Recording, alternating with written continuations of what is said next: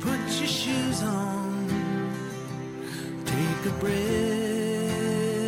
of the northern air, and rub those eyes. Jeff, you and I have been around the NFL long enough to remember when the NFL schedule being released was almost a non event. People were interested, but you always got the sense back in the day, back in our day, that, hey, it'll be in the paper tomorrow and we'll kind of look at it and maybe pick out a trip. It, it, the NFL business has grown to the point now where paperwork is now a big deal. Putting out the actual schedule is a big deal.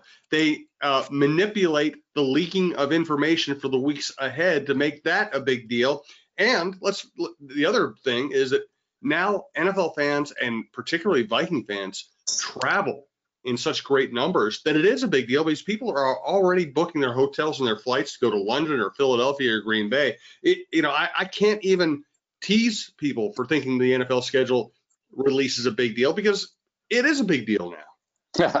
it everything's a big deal in the NFL. Yeah. It's a year it's a year-round business now. It's not like it used to be when I first started. We never even saw the players until until training camp in the off season. Now there's a nine week off season program, a rookie camp this weekend. We did have one rookie camp, and that was about it. And Bud Bud Grant really didn't want to have anything to do with that either. He wanted to be hunting during that time, or fishing.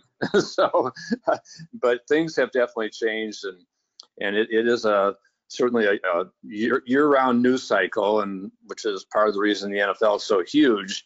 However, I, I was kind of annoyed this year, Jim, with with this piecemeal leaking of certain pieces of the schedule, such as, oh, the Vikings play at Philadelphia in week two on Monday night. Well, just give us the schedule when it when it comes out in totality, as happened on Thursday night, and go from there. And so, having said that, I, I also feel like when the full schedule does come out, it I think it is kind of a big deal because it makes it more real for everyone that there truly is a new season coming up and and you can, as you said, look at a, a few key games, and everybody, of course, obviously immediately looks at when are they going to play the Packers and and the opener this year. Very exciting to be at home against Green Bay. However, conversely, going to Green Bay on January 1st, New Year's Day, brutal, may, may not be quite so much fun. And and definitely what jumped out of me, that tough weather finish with the last two games on the road at Green Bay and at Chicago, two cold weather games. And so they'll they'll have to be shoveling off some fields and practicing a little bit outside during that time, or else opening the, opening the doors at the indoor facility and get some cold air in there. But I think overall, in breaking down the schedule, it's it's really not too bad in terms of when they're playing certain teams at certain times and how it how it all shakes out and and I think that's that's a positive when you look at, for example, there's six playoff teams from last year on, on the schedule, and now we know first of all there's going to be probably six new playoff teams this year, and the mm-hmm. Vikings hope they're one of those teams, but it's it's a an interesting situation when you look at the spread of those playoff opponents. And Green Bay, one of them, they play in week one and week 17. Philadelphia, week two. So it is a tough start. Uh, but then they don't have face a playoff team until Arizona week eight. They have a tough three game stretch, weeks 10 through 12 at Buffalo versus Dallas here, and then Thanksgiving Day against New England. Though that's a tough stretch. But then things they could conceivably have a pretty good stretch before they hit that at Green Bay at, at Chicago period. So it's I think the spread is okay. They start out the first eight games are alternating home and away, home and away, until you get to that the two games on the road back to back at Washington at Buffalo, and then three in a row at home. So it's not a, a daunting schedule, but it's certainly challenging.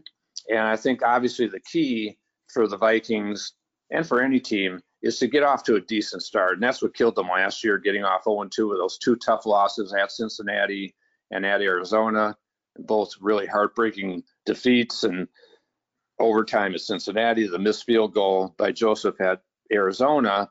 And when they were 0 2, you're just behind the eight ball. It's hard to catch up. They never got over 500 the whole year. They got to 500, couldn't get over it. It's a tough, tough hill to climb. And so I think it's really critical that they split those two first two games that are going to be difficult. And I think that's going to be the big challenge. You've said so many things I want to revisit here. Uh, let me introduce the show. This is Jeff Diamond's Vikings and NFL Insider. Jeff Diamond, of course, former Vikings and uh, general manager, former NFL Executive of the Year. This is one of our football shows at TalkNorth.com, along with the Viking Update Show. Of course, we do all kinds of other shows as well. And we've added Dave Lee from WCCO, uh, the famous radio personality. We've added Mike Grimm with the Go Gopher podcast. We keep adding really great personalities. We have outdoor content, uh, and it's been a blast to do. So thank you for listening. Thank you to our producer, Brianne Burdett. And uh, we do recommend subscribing to your favorite podcast app. That's the easiest way to listen. It's also free. You can subscribe to the entire network or just this show, whatever you like. Um, and thank you to our sponsors, White Bear Lake Superstore, whitebearlakesuperstore.com, and TSR Injury Law, 612 TSR Time. You know, uh, I was going back and forth on Twitter with Gary Myers. I don't know if you remember Gary. Gary was a, a prominent NFL and Cowboys reporter when I started uh, covering pro sports for the Dallas Morning News. Uh, you know, he was kind of one of the first big information guys. He was on, uh, he was on, I think he was on the HBO show Inside the NFL or whatever. Uh, you know, great reporter, and he always used to delight in breaking news on the uh, NFL schedule before anybody wanted it out because you know the Cowboys would always stage this big schedule release party for a lot of their biggest uh, uh, advertisers and all that. And Gary would always have it posted before they could even have that meeting. And it, this is so typical of the way NFL does things. Now they really now they have all these billion dollar partnerships. They have their own network, they have their own TV show, they have their own website, they have their team websites, they have, you know, very lucrative deals with ESPN, Fox, CBS, all these people. So they just leak the they leak enough of the schedule that they're getting covered on a daily basis. And you know, Jeff, I've been dealing with media relations people and marketing people for a long time. This is exactly what I do. And, and I always I always say if you have a good story, you want to make it a two or a three day story. If you have a bad story, you want to make it a one day story. They make the NFL release sched, uh, schedule release like a month long a month long news event for themselves. It's brilliant. yeah, and, and who who can not remember Gary Myers? 1st Mhm. of all, he was a quite the character. He is quite the character. But yes, I think you're you're absolutely right, and it's just it's kind of comical how how they make it work that way. And I, I don't even watch the schedule show when it when it happens. Of course, we had other things going on last night with hockey and, and whatever. Unfortunately for the Wild, but it just kind of crazy how it how it just is leaked out here and there, whatever. And the the London game with the Saints came out uh, a couple a week or so ago, and and so yeah, they try to try to create this unending news cycle, as we said, and and just kind of kind of fascinating how it all plays out. Speaking of that Saints game, Jim, I, I think it, it really kind of creates an interesting schedule anomaly this year for the Vikings. And I, I know one of your cohorts over at the Star Tribune pointed this out, whether it was Ben Goessling or Andrew Krammer, about playing the Saints in New Orleans. First of all, it, it's it's a a big advantage for the Vikings not to have to go to New Orleans because it's a New Yeah. Orleans home game technically. Yep. And so it becomes a neutral site game, which means rather than playing eight road games this year, they'll play seven road games and one neutral site game, which, which is an advantage not to go to, to New Orleans to the Superdome. And instead of having eight home games that they had last year, they have nine home games this year because of the flip flop. And so I think that's a big advantage. Nine home games, seven true road games, and one neutral site game, and not have to go to New Orleans. That's that's a really kind of an under the radar perk for Kevin O'Connell and, and the Vikings this year when they when they approach it from that standpoint.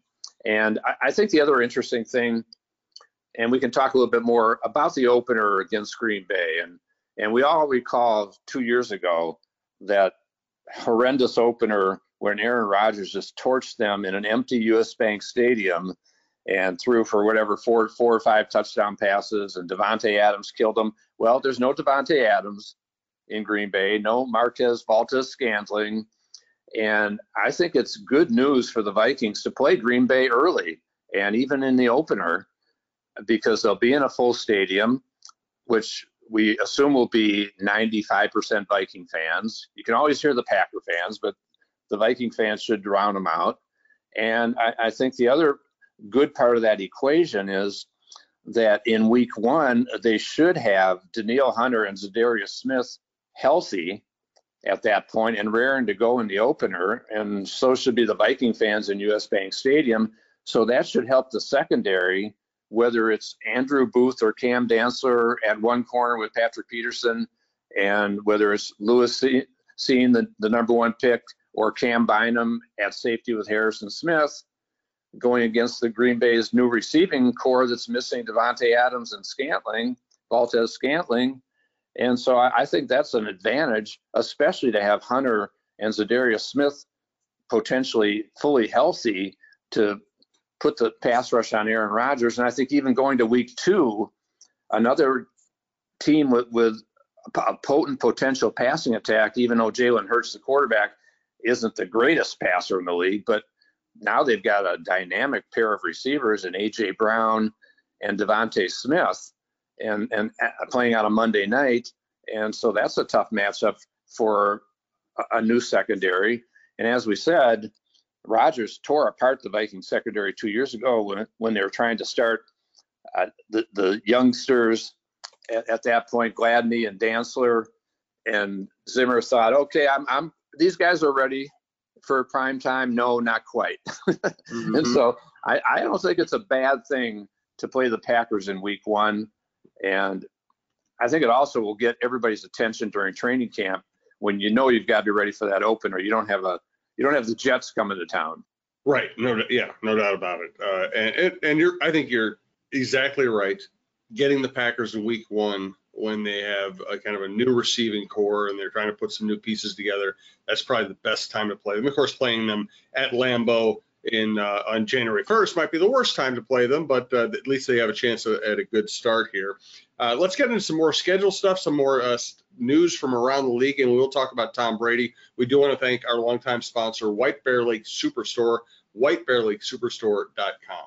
Thanks, Jim. Always happy to talk with you about the White Bear Lake Superstore, Buick GMC, and my longtime friend, the owner, Paul Rubin, his general manager, Charlie Guttrell. They're a fantastic staff Minnesota's number one volume Buick GMC dealer, six years running with the best selection and the only place to get the premium experience. And check out that great website, WhiteBearLakeSuperstore.com, that we always talk about, and you'll see 0% APR offers for 72 months on most Buick vehicles, including the stylish Encore GX, and 0% APR plus purchase allowances on the fabulous GMC vehicles, including the GMC Sierra 1500, the Bear Lake Superstore also is the Quigley 4x4 van superstore, and the Bear Lake Superstore Buick GMC is a certified elite dealer. Only 7% of GM dealers make the cut.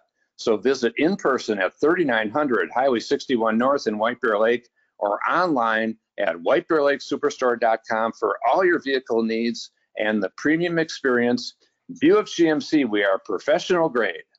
And thanks to our friend Steve Terry and all the good people at TSR Injury Law, our uh, longtime sponsors and longtime friends. 612 TSR time. That's all you need to remember. We hear questions like these all the time. Can TSR Injury Law help me if I'm hit by a driver with no insurance? Yes. How about if not enough insurance? Yep. If you've been injured, it's TSR time. Call us today for a free consultation at 612 TSR time. How you feeling about Tom Brady getting $375 million to do a job he's never done before? Well, my first question is anybody else sick of hearing about and from Tom Brady? I am. Yes. Yeah. Now, I mean, first of all, yeah, he retires, he unretires, he tweets nonstop. He does his man in the arena documentary trying to copy Michael Jordan's last dance, which I, I didn't watch a, a, a minute of it. And he and Aaron Rodgers, two egomaniacs, are going to take on Patrick Mahomes and Josh Allen in a golf event coming up next month. And and then the the announcement that Fox Sports is hiring him to be their lead NFL analyst, which is ridiculous when he's still playing, and for an obscene amount of money, which reportedly 10 years, 375 million, which I don't believe that, which would be double what I think Troy Aikman is making, who's the highest paid analyst. And, and when did these TV analysts start making this kind of money? I guess Tony Romo was the first one, but crazy if they're if they're paying him 37 million dollars a year uh, as a as a commentator. Now I'm sure they'll utilize him for other stuff too, but I just Jim, I like Brady a lot better when he was seemingly much more humble when he was with the Patriots and he talked a lot less and tried to stay more low key. In fact, we thought he was almost too vanilla back then, and which of course Bill Belichick encouraged us among his players. But I would just say things really changed when he got to Tampa, and I would say for the worse with him. Oh yeah, it, I, what I wonder if I want to try to be fair to the man is, can you be the most successful athlete at the most scrutinized position in American sports in an era of massive coverage uh, and not become an egomaniac.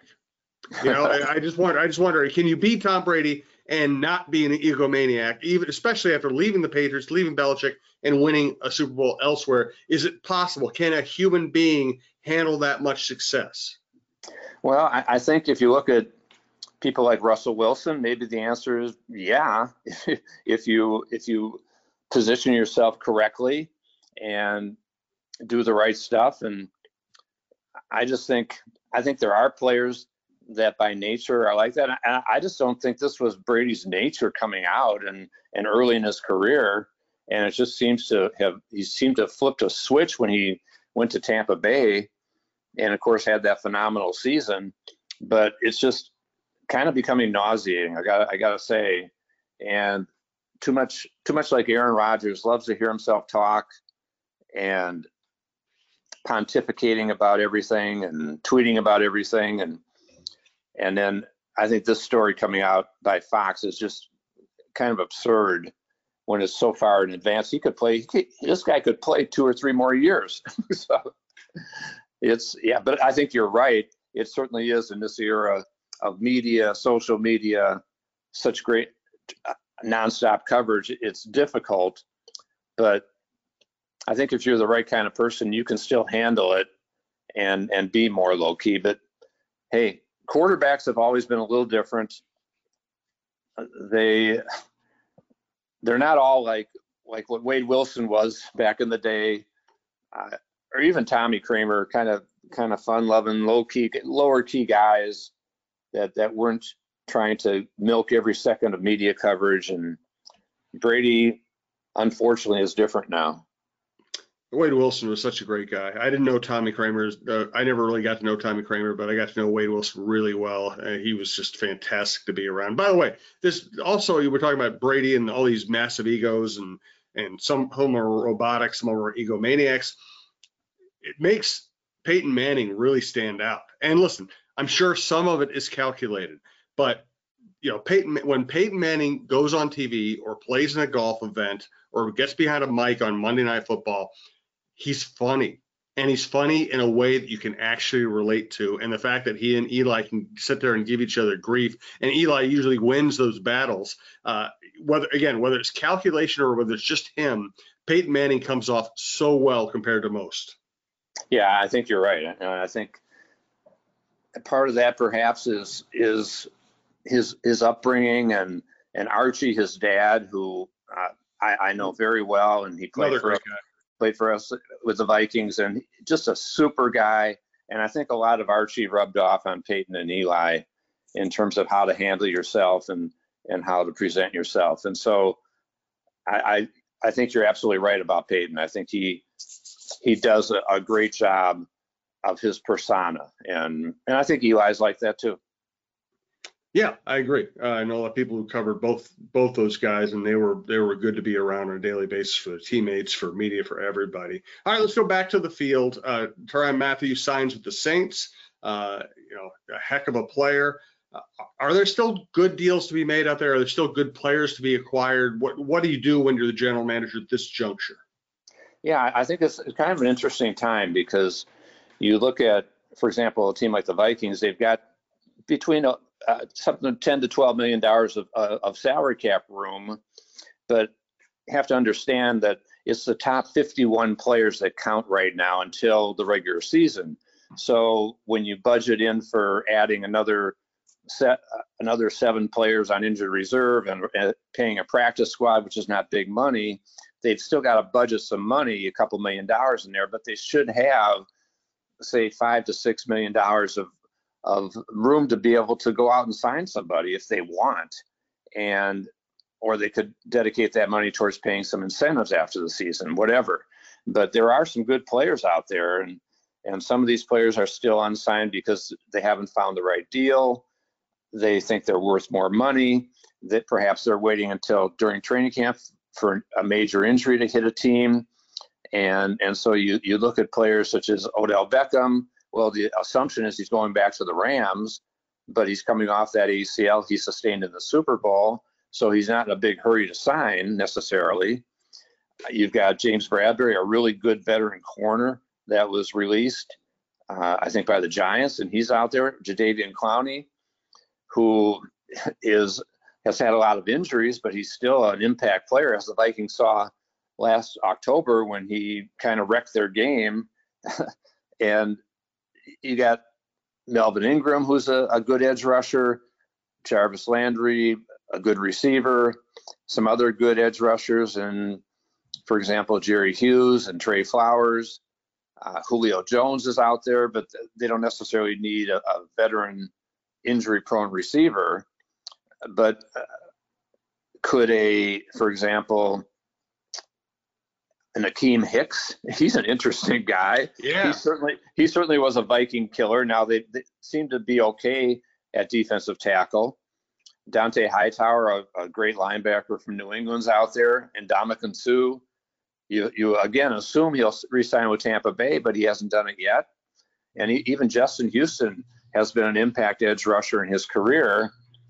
And if you put him in the mix as, as kind of a, a, rotating guy, he could be a, a, really impactful player, even at age 30 plus. So there are some really good players that are still out there, and what, kind of what we call phase three of, of free agency, which is the after the draft period when teams reassess their rosters, GMs and, and coaches take another look at the roster and say, hey, here's some place we think we might be able to get a little better.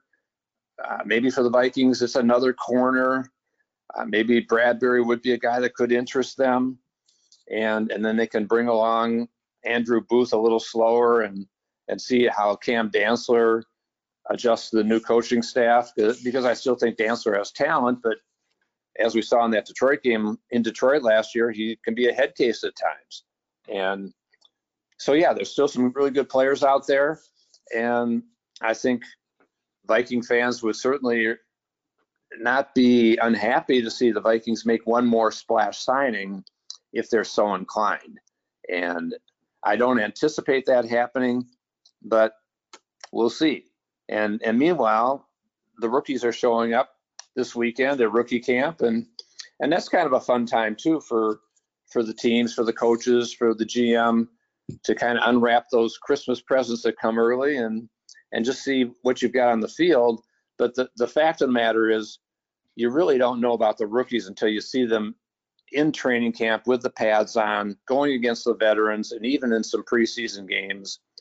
And then they'll really know if they can count on guys like like Lewis Cine the safety, first round pick, and Andrew Booth Jr., the the corner, then the second round, uh, Ed Ingram, the guard. Can these guys compete for starting jobs? Can they be ready to go week one against the Green Bay Packers? And we'll see about that. And I think that's what makes training camp kind of an interesting time, fun time. And as we watch those guys compete, but they will be out on the field this weekend and and I'll be out at minicamp next week checking them out. So I think Cine's going to be a good player. You know, just everything I gather. I mean, it's a that's just a guess, but that's my guess at this point. Booth, you know, if he's healthy, he should be a good player. Ingram's a really intriguing one. Uh, obviously, had the uh, the sexual assault allegations that caused him to be suspended. Then they were dropped like a year and a half later. So we don't know what happened. Uh, it, it is troubling to me. And the Vikings really didn't explain how they vetted Ingram. So I'll ask you, how much research did you do on players' backgrounds if you thought that there was they had uh, you know something questionable in their past, and you think the process has changed much over the years? Yeah, I think it has. I think there's more resources to investigate, and and certainly we did it at, in the past at the time with a player such as Randy Moss, for example, who had some character questions coming out in the in the '98 draft, and and so we had done a lot of research on Randy, and and we were fortunate that we had a a scout, and I've told this story many times, a scout Conrad Cardano, who had uh, coached with the the coaches at Marshall, knew them very well, and had the kind of the inside scoop that Randy had been no problem during his career at, at Marshall. He had the the bad fight in high school that had racial overtones where he was protecting a friend allegedly, and then he allegedly failed the two drug tests or the drug test that, that got him kicked out of Florida State and ends up at Marshall uh, after Notre Dame had revoked his scholarship after that fight in high school. And so, so I think we had we did our vetting at the time. I think today it's even more so. Uh, the money's greater, the attention's greater, and there's there's more ability of of, uh, of the media to uncover bad things about players today. So you really got to make sure that you're you're doing your proper research. And yeah, and, and Kwesi Kwesi Adofo-Mensah kind of kind of sidestepped that issue with Ingram real quickly by saying, "Oh yeah, we did it. We yeah, we checked it out. Yeah, yeah, okay." and we'll see. But uh, we'll see what kind of player he is, and he he should have an opportunity for that right guard spot. So it's going to be an interesting time with those with those high picks. I, I don't necessarily see a a Randy Moss who's going to walk in the door and knock your socks off as an impact player immediately. And and you could we could see it back in 1998 in training camp that wow this guy is special. This guy is different. He is so fast and athletic. And even Robert Smith when we drafted him in the first round in the early 90s and you could see wow his speed was so explosive. And Lewis Cine as the 32nd pick I like him too I like a lot of what I've, I've, I've seen about him and read about him and watched him a little bit and Andrew Booth Jr. but still some question marks, especially with Booth and the injury. So all you can say is time will tell.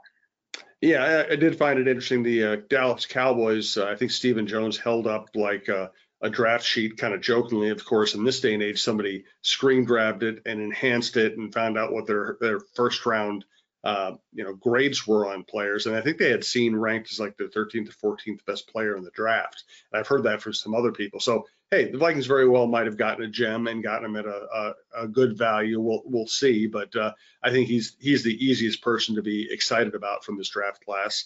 Uh, hey, uh, we're, we're going to come back talk more about the Vikings roster, about rookie camp, about mini camp, and we'll continue to tell you exactly what's going to happen in the NFL schedule because we know, and we're, we're just going to take all the suspense out of it out of it for you and just tell you who's going to win all the games. Uh, hey, let's get let's get a final thought from Jeff. Once again, thank you to White Bear Lake Superstore.